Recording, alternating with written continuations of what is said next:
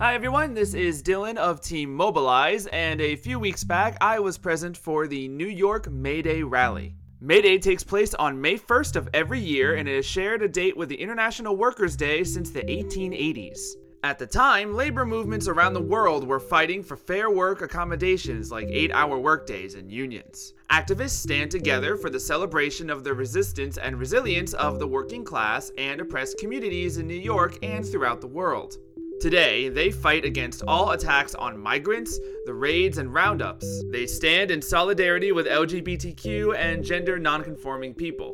They stand together against racism, cutbacks, and attacks on Muslims. They stand in solidarity with the Black Lives Matter movement and all their sisters and brothers around the world. While I was there, I managed to record some of the speeches, and I wanted to share some of their words with you, so I hope you enjoy.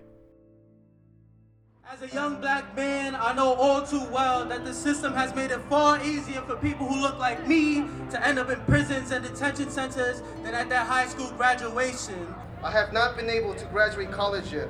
Instead, I have worked an array of different jobs in order to meet my family's most basic needs. So we must rise, we must march, we must organize, we must come together as one people. No matter where you come from, what is the color of your skin, how you look like, what language you speak. Today, in the age of Donald Trump, those words resound more than ever. It is our duty to fight for our freedom, and it is our duty to win. I'm not a Muslim, but my brothers are. The fight against them is the fight against us. We stand with immigrants because when immigrants and unions stand together, we are stronger than any company.